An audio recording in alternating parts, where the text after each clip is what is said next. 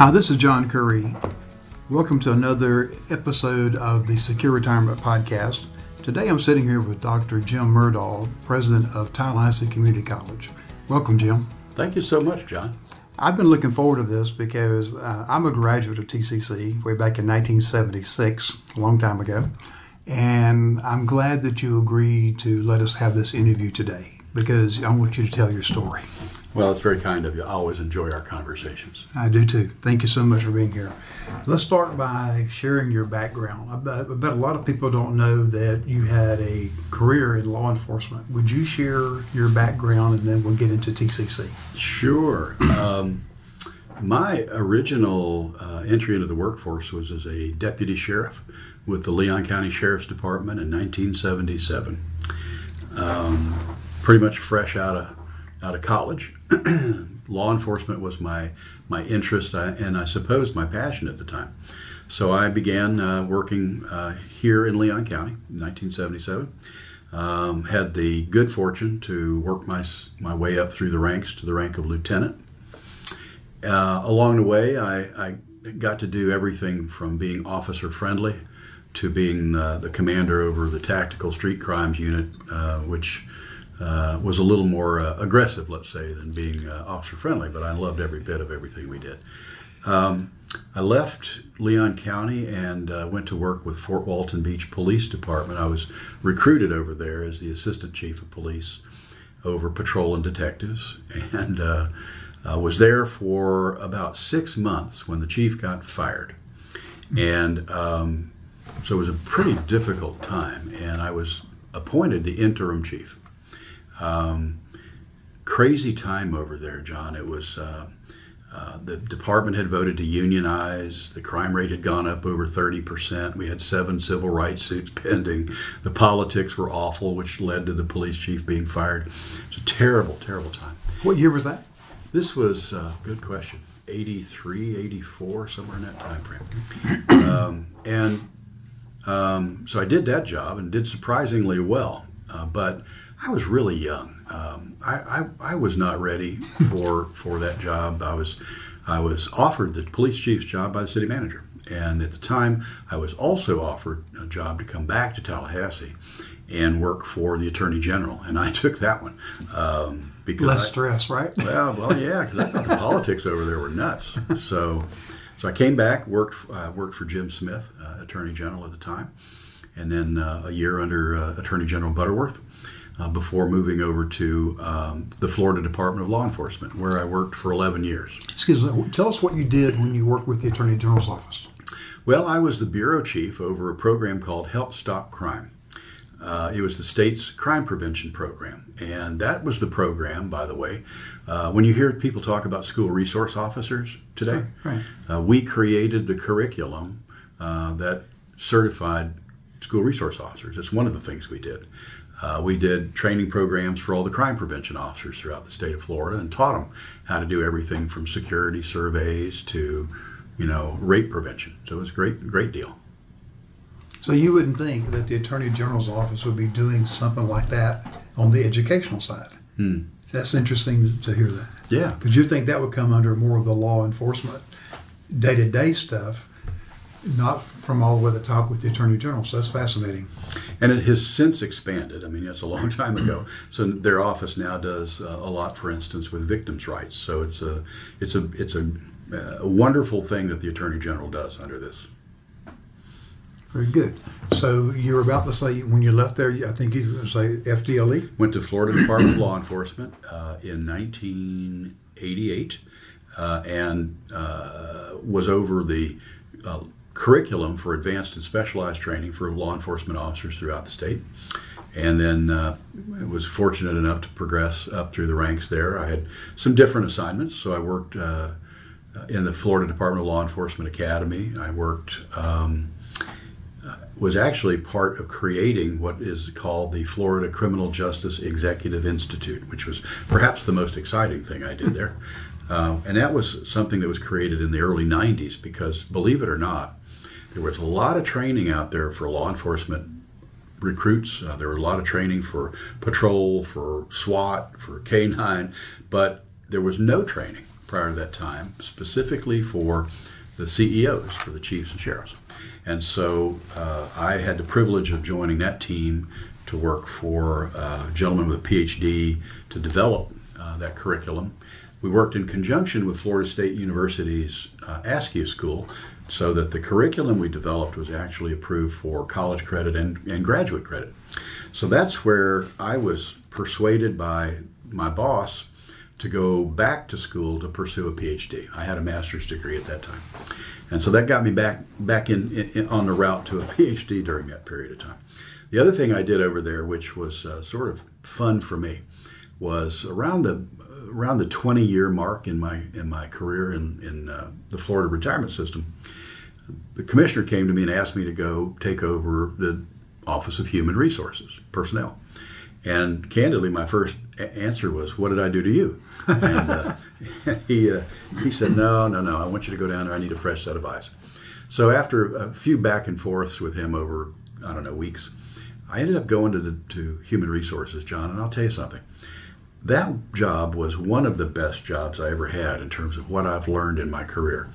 You know, to learn about the values of HR, to learn about, to deal with people's issues. Let me stop and say that. Now, you're dealing with the most well, the most personal issues people have when you're in HR. You're dealing with their pay. Mm-hmm. You're dealing with insurance problems that they really don't want other people to know about. Uh, they're dealing with their egos from the standpoint of their job titles and so forth. So I, I, did that job for a while when I was over there as well, and then again progressed on up. I, I never knew that you were in HR. Yeah, yeah. Well, we all have backgrounds. this is the most fascinating part for me when I talk to students uh, and, the, and I ask them, you know, what do you think you want to do? Where do you think you want to go? And some of them seem to think they understand a straight line between where they are and where they want to go. Um, I, I, chuckle a little bit inside because we're all products of opportunities and preparation. Yep. And and and, and misfortune. Yeah, that's true. And Good. misfortune. Yeah. Uh, so yeah, I've had a number of different things, and all of those add up to really kind of create who we are. So will the real Jim Murdaugh please stand up? yeah, yeah, indeed, indeed. So when you left FDLE, tell us what you did from the standpoint of you were involved with TCC, I think, from the standpoint of the Pat Thomas Academy. Right. Was that where you went the next step? Yes, in 1999, T.K. Wetherell, who was president of TCC, and he had just acquired uh, the Pat Thomas Law Enforcement Academy. He had he had gotten the Florida legislature to transfer it from the Leon County school system, uh, Lively Votech, over to the college. And in the process of that transfer, most of the staff who were there stayed with Leon County school system. So there were openings, lots of openings, frankly. And um, my name was surfaced because around that time, uh, the sheriff of Leon County, who was uh, Larry Campbell at the time, and the police chief, who was Walt McNeil at that time, had expressed concerns that, that in the transition, they were afraid that the college would not take care of their interests their, as local law enforcement. So uh, TK saw me as a a good candidate from the standpoint that I had uh, I was working on my doctorate, and he found that fascinating. Candidly, that he was a cop who was working on a doctorate. Um, and the other thing was I had both local law enforcement experience, and specifically with Leon County, and I had state law enforcement experience. So his thinking, which I think was good, was that um, I could assure both sides that I understood their needs, and that I would make sure their needs were taken care of. So I joined TCC in 1999 to run the Pat Thomas Law Enforcement Academy. So you'd be a good bridge between the two. Right. Makes sense. Right. And how long were you there? And what did you accomplish while you were there? Well, I was there for a total of 11 years. And um, so this 99 I joined. And so in around 2001, um, Governor Bush uh, expressed concerns about three different aspects of state law enforcement and uh, wanted to change these three different aspects. One of them was the use of state aircraft. Uh, he felt there was a different, better way to have all the aircraft sort of pooled and used across all the state agencies, law enforcement agencies. Second was communications, or what some people call dispatch. And the third was training. uh, because training was decentralized. Each agency does its own thing. Some, some of your listeners may be surprised to know there are 12 different state law enforcement agencies in Florida. And so um, I was asked to put a proposal together, which I did. And the governor uh, liked the proposal. In essence, the proposal said uh, there, were, there would be economies and efficiencies if we co located law enforcement in one place. Candidly, there was a lot of opposition. Um, law enforcement agencies are fiercely proud. Right. and so to suggest consolidation would be uh, wrong and, and deadly. Uh, so what I suggested was co-location. So we brought out there the what most people know uh, are more familiar with Gr- groups like the Florida Highway Patrol Academy, the, the Wildlife Academy, the FDLE Academy, um, and then some other lesser known uh, entities. Also around that time, we created the Tallahassee Fire Academy. I worked with Cindy Dick when she was the chief of Tallahassee Fire Department. And Cindy put it really well one day. She said, Jim, look, we're, we're proud. We're firefighters. We don't want to work for a law enforcement academy, under a law enforcement academy. The Florida Highway Patrol Academy, which was huge, it's, it's a, a very large and very important operation. They didn't want to work at the Pat Thomas Law Enforcement Academy. So it was around that time well, the governor was convinced, and we began that move. And uh, we created what I would call an umbrella term, the Florida Public Safety Institute, to describe the place where all of these academies could operate. And that's what we have today now. It's the, it's the Florida Public Safety Academy. It's the largest uh, public safety institute in the southeastern United States now. Uh, we have about 1,500 acres of land. Uh, we put thousands of officers through there per year. Uh, and and the, the magic of what makes it work is that every agency maintains its own culture. Uh, that way, you've got the FHP Academy, which is p- perhaps one of the more military in its approaches, mm-hmm. uh, you know, all the way through. We've also got the Department of Corrections training there. The, the, they train corrections officers, they train correctional probation officers. We've got Department of Juvenile Justice there.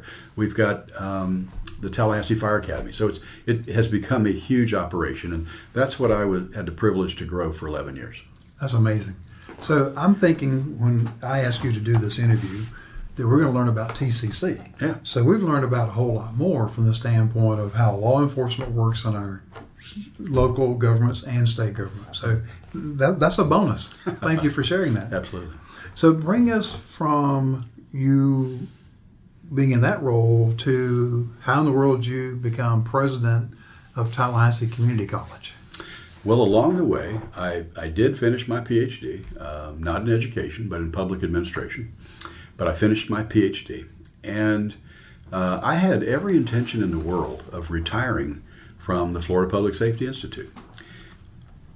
I never had uh, any inkling that I would ever apply for or want to be a college president. Never. Uh, it wasn't until my predecessor announced that he was leaving to go to St. Pete College that uh, people came to me and said, You know, Jim, you ought to think about it because you've got an entrepreneurial mindset. You've grown a pretty significant operation out there.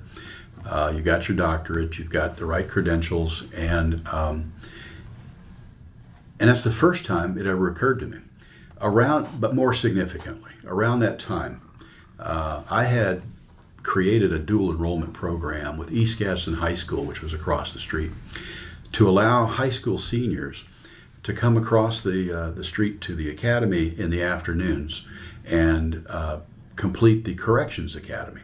So they'd go to high school in the morning, come across the street in the afternoon, and work on correctional certification law enforcement wouldn't generally doesn't hire people at, the age of 19, but uh, and 19 is the minimum age to get hired in, in criminal justice. But corrections had indicated they would be hiring at, at age 19. So we, we started this dual enrollment program. It was it was a great success. Um, and the very first class, John, um, there was one of the graduates who finished her high school diploma, finished our program, got a, got a job with Liberty Correctional Institution with the Florida Department of Corrections, bought a home, bought a car for her grandmother, and brought two siblings home from foster care to live with her. And her mother thanked me. Mm-hmm. Uh, but when her mother thanked me, what she said changed me. What she said was, Thank you for moving my daughter into the middle class. Wow. And that happened around the time that my predecessor decided to leave.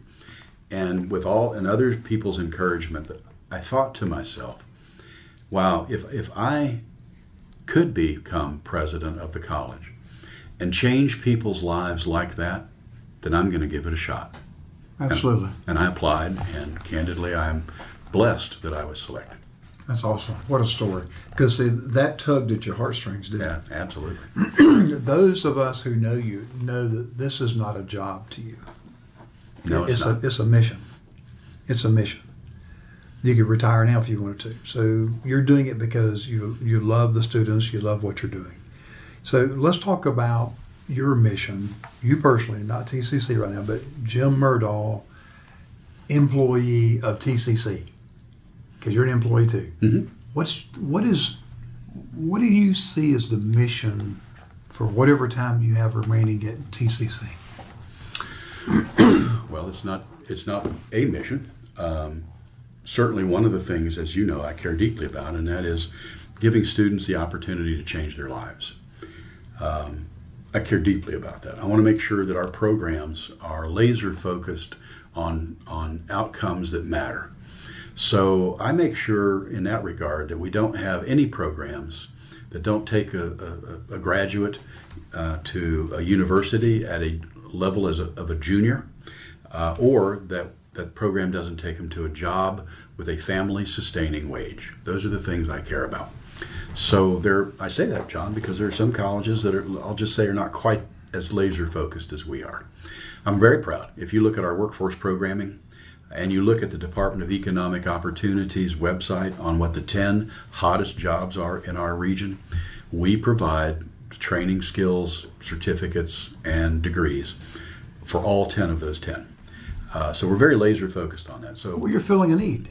We're filling a need. So you're you're observing what's around you instead of just being ego driven. Hey, I'm president of this thing. You're saying, okay, how can we make the most powerful impact to help our economy? Right, right. And with a little bit of a twist, um, this may sound a little schizophrenic because you know at the at its core, it's it's for me it's about the students. I love the students. I love to talk to them on the sidewalk. I love to go to their events. Um, but here's the sort of schizophrenic part. Some people talk about who are our customers in higher education. And I and some people would suggest that students are our customers. And I will tell you that no, they're not. It's employers. They are our customers. Totally agree. So, so while I care so much about the student, um, our programming is intended to make sure that we meet the needs of, cu- of, of employers, so that you get someone that you can hire that helps you improve your profitability, uh, you know, helps you in, in, in your business. Uh, if we're not providing that kind of talent into the workforce, then we're, we're not meeting the needs of our quote unquote customers c- you know, students really are a little bit of both. They're the product and they're the customer. But fundamentally, I, I, I, I guess I need to say, I understand that, that we're not here to meet the, the wants of students. Excuse me. We're here to meet the needs of employers. Sounds like a subtle thing. I, I, I like the look on your face, John, but, uh, but, but you get the puzzled look. But there are people who, who uh, particularly in um, for-profit institutions and sometimes in, in universities, where you'll look at a program and you'll say, "Why are you doing that program?" And the answer is often, "Well, because there's the students want that." Right. Well, we don't do things because the students want that. We do things because employers need that. The look on my face, Jim, was not just puzzlement, but it was also uh, appreciation for the way you put that. Because I tell clients every day when I'm doing retirement planning, you may want something, but it could be that what you need is totally different. And you may say you need something, but it's in conflict with what you want. Mm-hmm. And I have that conversation several times a week Ah, because people will come in the door, I want this or I need this, I need that. And I said, well, how about we just suspend judgment for a moment and let's have a conversation and find out where you are currently because what you say you want, I could write you a financial prescription for that and it might hurt you. Hmm. So let's just listen to where you are and then work on results. Very good. And you're result driven. Anybody who has been around you at all knows that. So that was the look on my face. Yeah, yeah, that's fine. All right, Jim, let's talk a little bit about. Uh, I've heard you talk about the um, some of the um, President Circle receptions and other things, disruptions in the education world. Let's talk about that. I find that to be fascinating. Well, thank you. You ought to live it. You think it's fascinating. I don't want to live it, but I, but I want to hear about it. It's, uh, dis- disruptions are well, disruptions are happening e- to everyone. So let's you know in let's every understand business, it. every Absolutely. business period is happening. Absolutely. So, what are what are the disruptions in education? Well, I, the very first one, the most fundamental and most important one to me, is the, the notion that the value proposition of higher education is is being questioned. Um, you know, we when I grew up, you know, it was son, you're going to go to college, uh, and and now more for a lot of reasons. One of them being the uh, amassing of student loan debts, uh, and people are beginning to question the cost versus the benefit uh, in the value proposition of education. Uh, we're being disrupted and have been disrupted from the standpoint of funding from the state. Uh, you know, there was a time when the state valued more what we do than they do now. Um, but the disruptions in technology that affect us, John, uh, you know, students now, I, I say this because I think it really captures it the best. When I went to school, to college, um, when I walked into a classroom, the university or the college had better technology than I could ever think about having. In today's world, students walk into our classrooms with better technology than we have, Right. better technology than we could ever afford to have on a, on a mass scale. That has turned the table on the way in which we do our business. So, lots of disruptions. The business models, because of funding, have changed. But the value proposition, I want to come back to that one because I think that one, that one is one that people really need to think through. I believe we in higher ed have done a disservice to uh, people for a long time by suggesting that the only way to a good life is through a degree. And um, that's not the case. It probably never was the case, but it's certainly not the case now. There are a lot of our workforce programs that take you to a job that pays very, very well, uh, and it doesn't require a degree. And and when we take a look at what's happening around the state, um, it's it's evident, and as we look forward, it's, it's evident. I, I one of my roles is I serve on the board of the Florida Chamber Foundation, and had the opportunity to participate in a research piece referred to as uh, Jobs 2030. Uh, what the Florida Chamber and the Florida Chamber Foundation really do well, in my opinion, is that they put the long term ahead of the short term. And so the focus was on where's where does Florida need to be in 2030, particularly as it relates to jobs. And I can tell you that that, that the mix of jobs that we will need will increasingly be about skills and not about advanced degrees. Um, the future will have, be more about associate's degrees and credentials. Uh, that doesn't mean we won't continue to need doctors, we won't continue to need uh, master's prepared uh, employees. But the future will suggest that the huge growth in Florida's job base will happen in areas that don't require a degree. So the dialogue, again, one of the disruptions is that when I talk to somebody in IT, they'll say, Jim, I don't, I don't need a graduate with a degree. I don't even need a graduate that has a certain course. I need a graduate that has this skill. Mm-hmm. And that's a very different conversation than we've ever had before. And so what we are doing is is uh, is morphing, uh, ad- adapting, and adjusting so that we can have those conversations with employers to meet just in time, just enough training needs that they have. Instead of we're going to give you a degree because by golly that's what we've always got. We'll pull one off a shelf and that's what you're going to do. Right. So that disruption is is really going to change everything for us, and and it, and it ripples. So let me give you the the one area that I that I find a lot of pain with. Um, if you say if you come to us and say, Jim, I want to get a, a certificate in in uh, information technology, some area of information technology, I can give you I can get give you, and that's not a terrible way to say it. You can get federal financial aid to get a degree. You can't get federal financial aid to get a credential. which for that person is more valuable than a degree. Yeah, yeah. So lots of disruptions are happening. We're going to work our way through it. It's an exciting time. I mean, you know, I always say, you know, the iPhone was a disruption. I don't hear a lot of people complain about it, but it it is a disruption, and all, of what we're going through again, the business model, the uh, the value proposition, the technology, all of those things are going to shape the future of education, and we're still finding out how that's going to look. A few years ago, a thing came out called MOOCs, M-O-O-C, stood for Massive Online Open Courseware, and there were those that said it was going to completely transform higher education. These were free online courses, massive in the sense that you'd have one expert professor who would be teaching 50,000 people one time. Now, particularly good for un- undeveloped, underdeveloped countries where they don't have access to anything. But it didn't change the landscape. So we're going to we're going to continue to see things like that.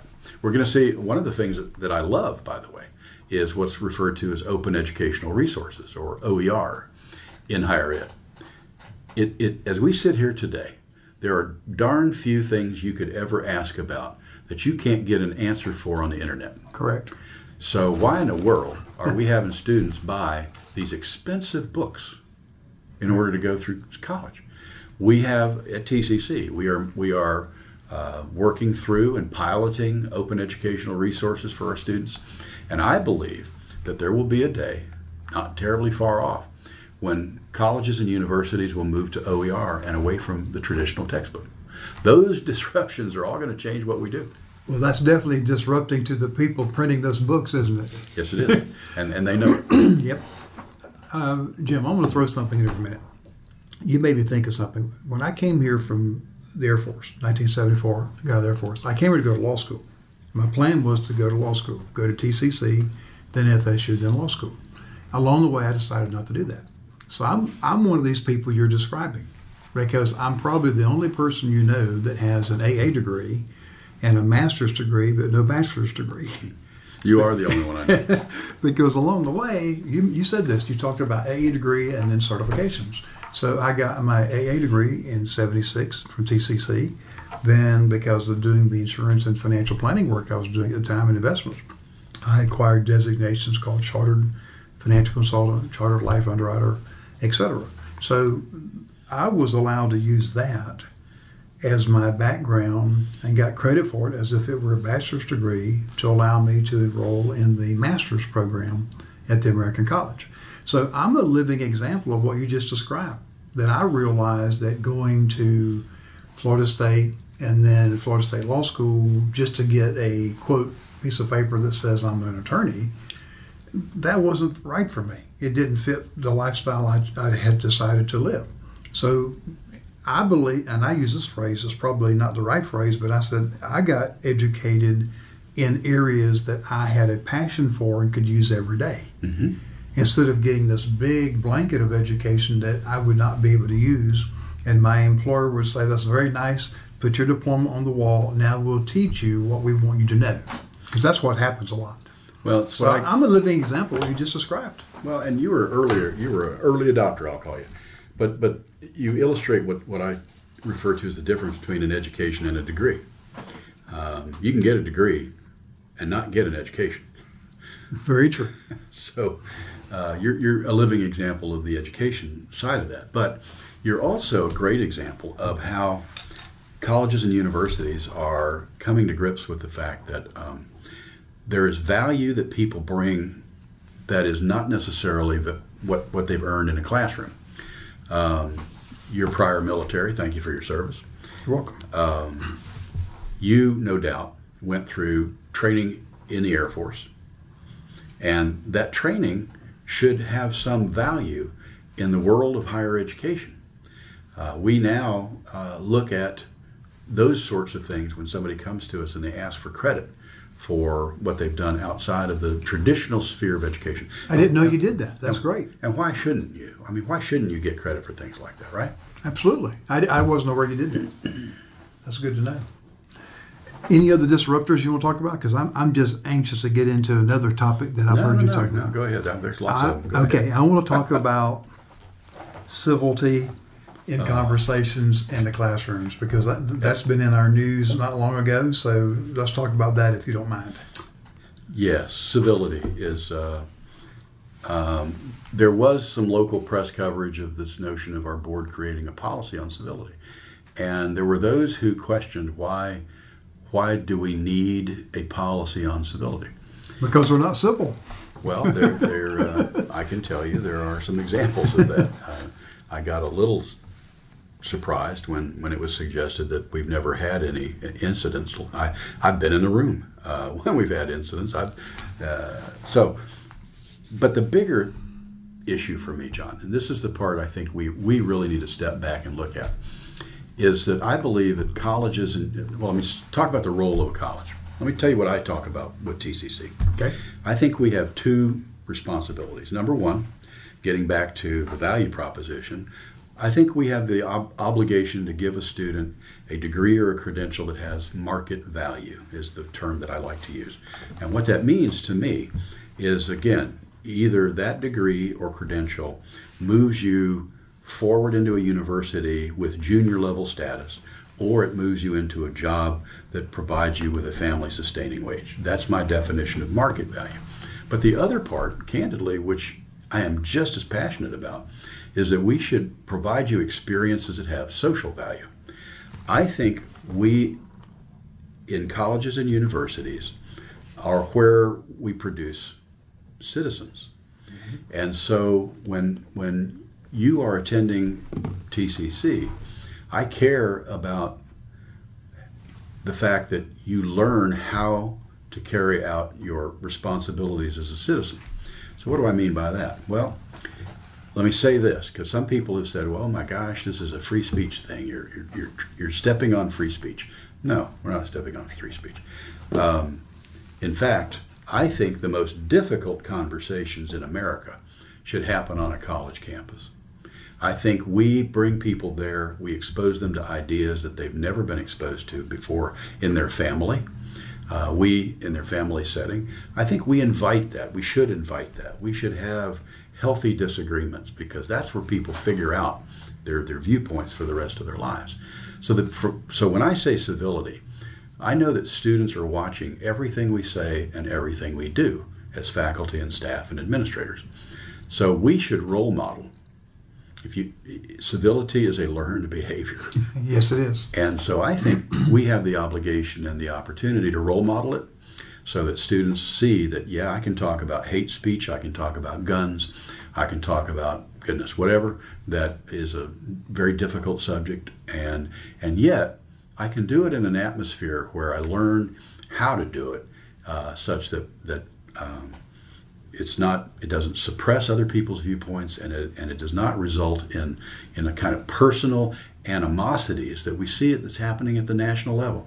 I don't think there's ever been a time in my life when it's been more important for us to, to stress how we should demonstrate civility on a campus.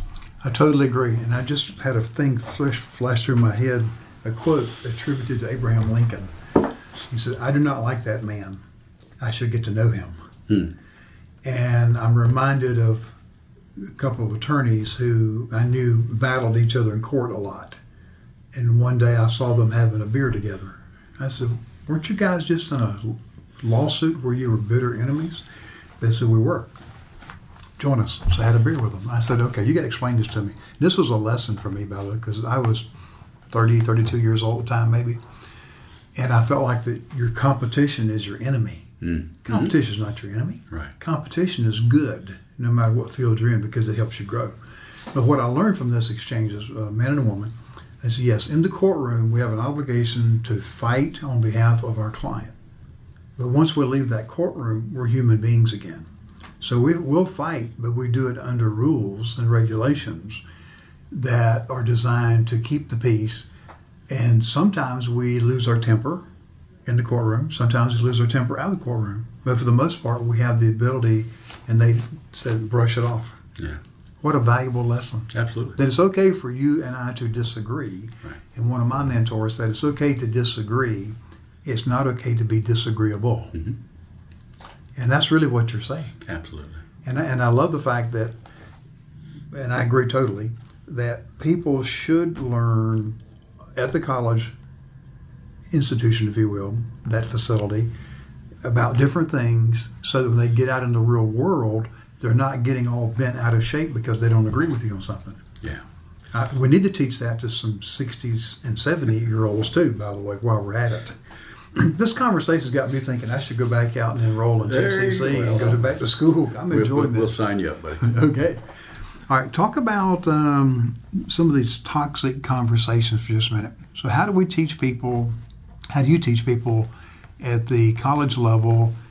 It's okay to have these tough conversations, but you've got to find a way to not let it either depress you or make you so angry that it paralyzes you. Is that what you mean by a toxic conversation? Yeah. Um, and I think the way you do it is you tee it up with, uh, and we've had faculty do this very well.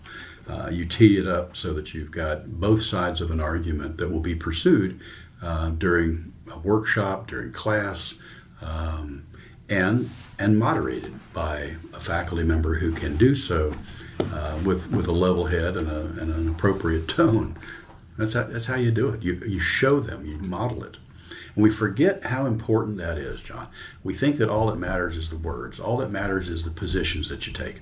And and my position is no. What matters is students seeing that a it's okay, and b uh, that that uh, the way we do it is something they can learn from.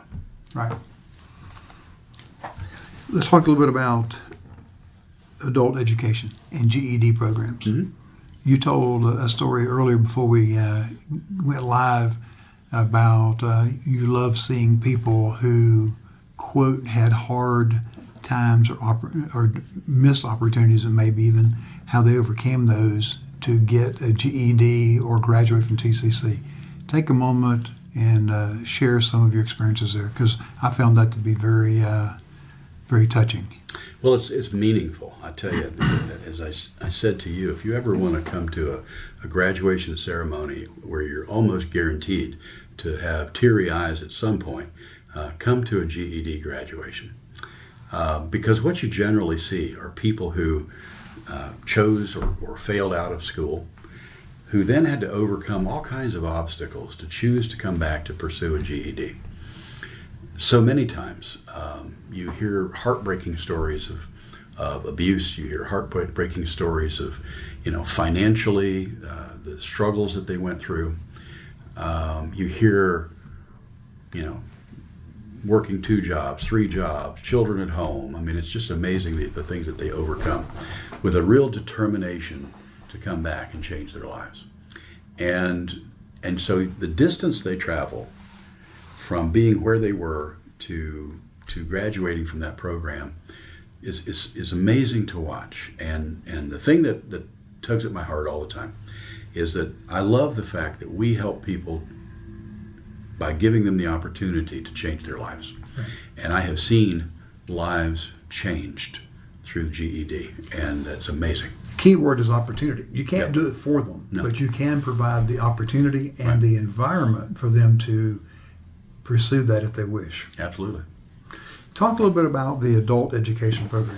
Because a lot of people listening to this are going to be sitting and say, okay, there's got to be classes I could take out there at the, on that campus. Uh, a lot of us, I have a 12 year old grandson. A lot of us have grandchildren and great grandchildren that we're concerned about their future as far as having a job, getting educated. So let's talk about the two ends of the spectrum. For those who have children that will be going to college in the future or grandchildren, and then for themselves, maybe like me, I'm 65 years old. What are some of the programs that are ongoing in the adult area? Well, it's interesting. So when you said adult education, we usually think of the GED arena when, we, when you talk adult education, but you're really talking more about uh, a demographic of older students, Okay. right? Yes. Um, well, I think I mentioned to you last night I had uh, this amazing experience where I was at an event and our president of the Student Government Association was speaking, and in the front row was his mother, which that's not uncommon, quite frankly. What was uncommon was to learn that she is a TCC student, and at the risk of being rude, let's just say she looked older than you and me. Uh, so she she but she chose to come back at her age, whatever it is. Let's just assume she's our age. That's still that's not the age demographic you normally think of. We don't have specific degrees for that age group, but but I can tell you that age group is represented at the college in all of our programs. Uh, we do have continuing education stuff as well. So if there's sort of skills oriented efforts in our workforce development division, uh, we would have things that would be designed for those who are in the workplace uh, or those who are not in the workplace anymore. And we started this past year program at Westminster Oaks uh, at their request. So we're dealing with the retired population there at Westminster, and they, they want everything from how to use my cell phone uh, to history.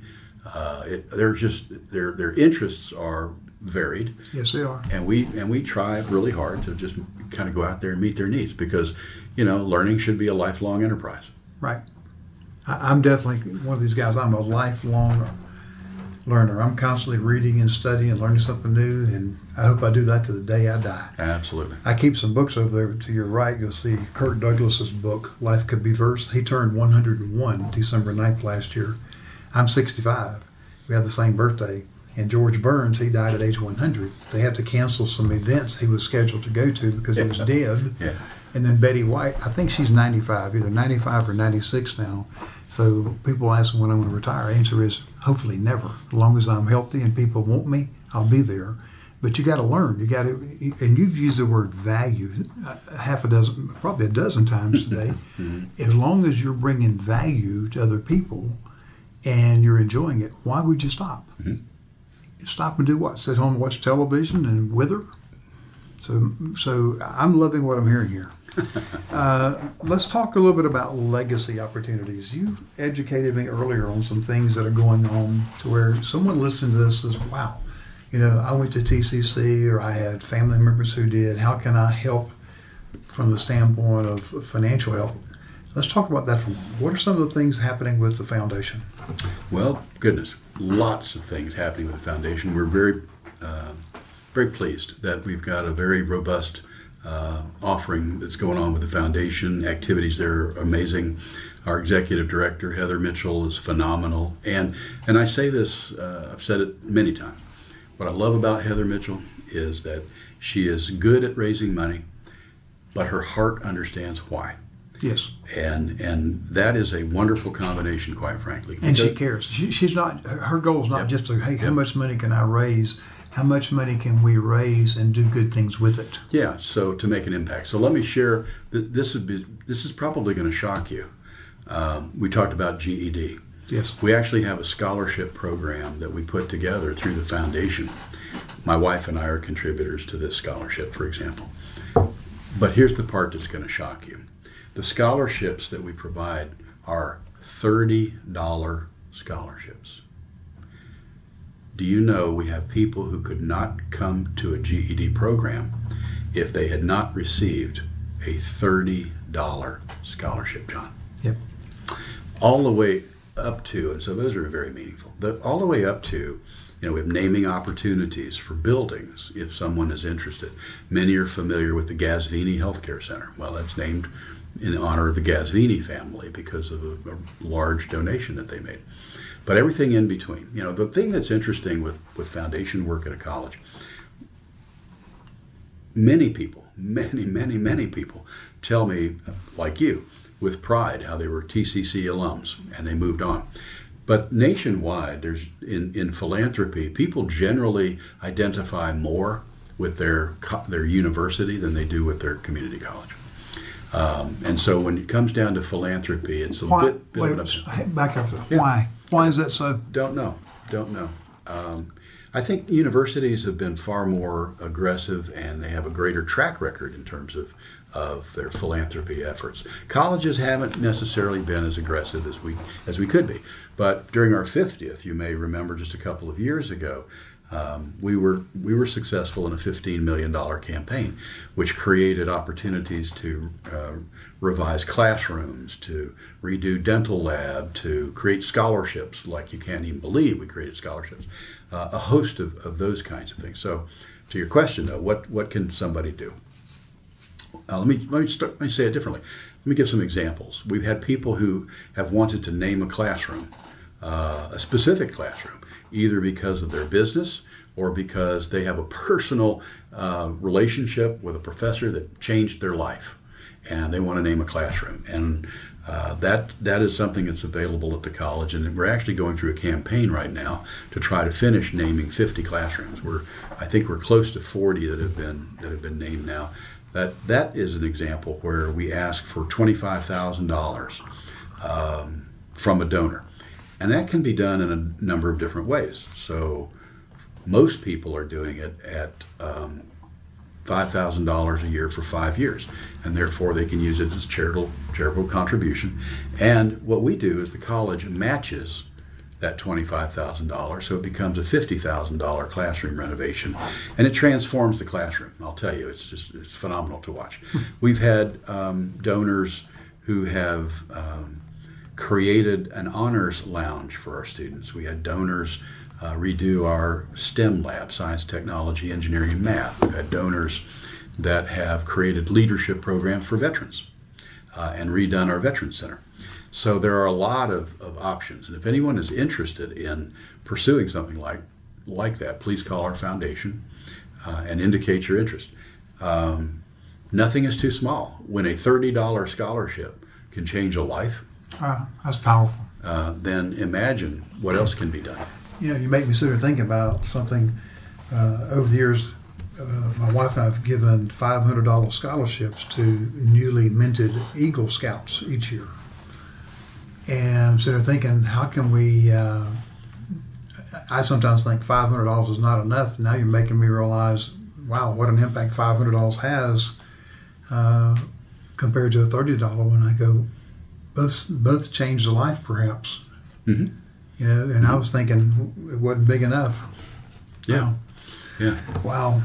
You made a comment earlier about something called the Eagle Business Society, but we never got detailed on that. Could you take a, just a few minutes and tell us what that is for people who are listening that might sure. want to know more about the business side? Sure.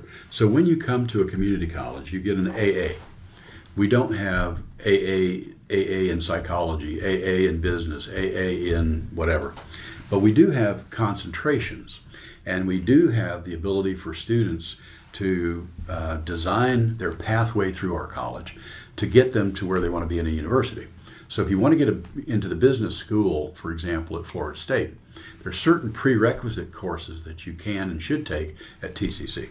And so the Eagle Business Society is uh, run by our faculty who are teaching those courses that are specifically uh, aligned with those who want to go to Florida State or Florida A&M in the in the business schools. Huh. So it's a way to help prepare them to be better. It is prepared for mm-hmm. university. It is, and they do some out of class work as well. So some some activities as the business society. So they get the students together and they'll do projects and things outside the classroom. But it's all designed for those who have an interest in business in a very general way. Interesting. Interesting. We're about to run out of time here, but I got to tell you, I could go on for another five hours. This is just very fascinating. What would be some of the key points you'd like to leave our listeners with, whether it be summarizing what we've covered or something that's popped in your head since we've been talking? Um, fascinating stuff, and every time I'm around you, I learn something new, and um, love going to the receptions to hear what you're up to. But how would you like to um, how would you like to end this from the standpoint of letting people know what you're working on next, what the college is doing, just anything anything that pops in your head? Wow. Well, the college is working on a lot of things now. Uh, we're, we're we've got a request in for Gulf oil spill funds to build out our phase two of our Wakulla Environmental Institute. Uh, that is changing the landscape of Wakulla and surrounding counties. Uh, our healthcare programs at Ghazvini are uh, really meeting important needs in our community, trying to fulfill the needs for nurses and so forth. Yes. Let me jump into that. When you had the President's Circle reception out there a couple of weeks ago, uh-huh. I was fast. I wasn't going to take the tour. I was going to leave early. I'm glad I didn't. Just being able to watch these students working on mannequins that are as lifelike as you could get and just watching the instruction that's going on and what they were doing was fascinating. Fascinating. I wish everybody in our community could, could see something like that going on. Well, let me let me say this: anyone is welcome to come tour anything that we do. Um, all they have to do is show up and say, I, I'm, I would love to see what you're doing here and, and ask for a tour. And you're right, that healthcare facility is uh, it's a stunning uh, piece of our community. Let's do something. I would like to invite clients to come out and have those who are interested get a tour of that. Would you help us do that? Absolutely. Let's do it. Because Absolutely. Because see, one of the biggest concerns for people have going forward in retirement is health care. Sure. Paying for health insurance premiums, or how to, what if I have a long term care need situation? So that's something that I think everyone in our community would want to know more about is health care. But I'll be honest, until I had that tour, I didn't understand the scope and probably still don't understand fully what it is you're doing at the college in the area of healthcare. Well, I think the biggest bragging point for me was when we opened the facility, and that would have been in, gosh, 2012, somewhere in that ballpark. I remember a surgeon who uh, walked to the building from TMH because we're right down the street. Um, thanks to TMH, we're right down the street. And um, they gave us the land on which the facility sits. And the surgeon walked in in his scrubs and went and took a tour of the building during the grand opening. And he came up to me and he said, he says, I need to tell you, I, I went to Johns Hopkins uh, for my training, and you have better equipment than I trained on at Johns Hopkins. Wow. Now that's the kind of accolade you really, really like. Yep. It's a great facility. Uh, tell us a little bit more in detail what's happening down in Wakulla County. Well, we, we, uh, we're very proud of the oyster aquaculture program we created down there. Uh, first ever water column lease from the governor and cabinet that allows us to grow oysters on the surface of the water using a technique called the Australian longline method. Um, as you know, the oyster industry down there in Franklin County and the surrounding counties was was really devastated. Yep. Um, well, this technique allows us to grow grow oysters on the surface of the water, um, which gives the oysters more sunlight. Uh, the the current gives them better nutrients. Uh, they're not subject to predators because they're not on the bottom, and they're a whole lot easier to harvest. Um, we have changed the, the landscape down there. We've created a whole new industry down there and it's growing like crazy. So right now we've asked for funding because the Gulf oil spill money is finally coming to the state of Florida in the aftermath of that tragedy, and each county is is going to be receiving significant sums of money. So we've put an application in for funds to help us move to now phase two of what we're doing down there and expand it. So that's that's what we're doing in Wakulla. That's great. That's great. Uh, any final thoughts from the standpoint of creating better uh, citizens who come out of your school, your college, or leaders?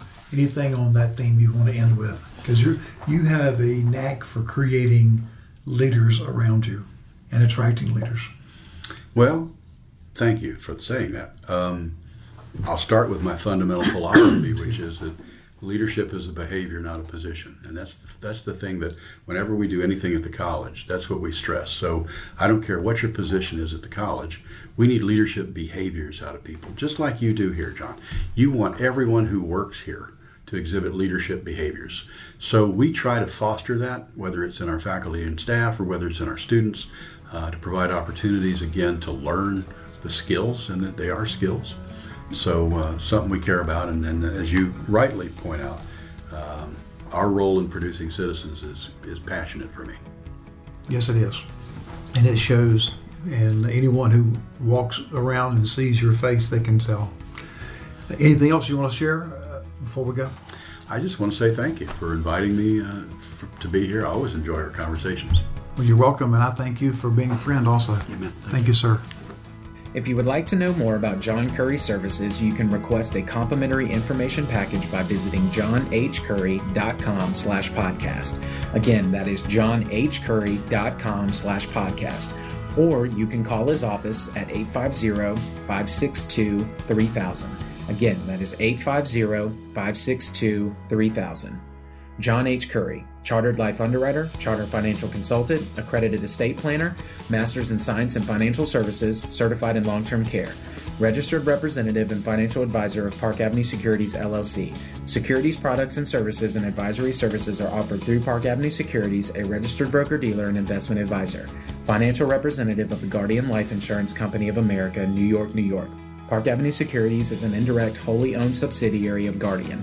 North Florida Financial Corporation is not an affiliate or subsidiary of Park Avenue Securities. Park Avenue Securities is a member of FINRA and SIPC. This material is intended for general public use. By providing this material, we are not undertaking to provide investment advice for any specific individual or situation or to otherwise act in a fiduciary capacity. Please contact one of our financial professionals for guidance and information specific to your individual situation. All investments contain risk and may lose value. Past performance is not a guarantee of future results. Guardian, its subsidiaries, agents, or employees do not provide legal, tax, or accounting advice. Please consult with your attorney, accountant, and or tax advisor for advice concerning your particular circumstances. Not affiliated with the Florida Retirement System.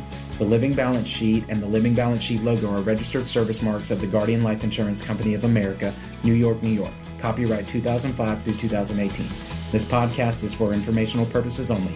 Guest speakers and their firms are not affiliated with or endorsed by Park Avenue Securities or Guardian, and opinions stated are thereof.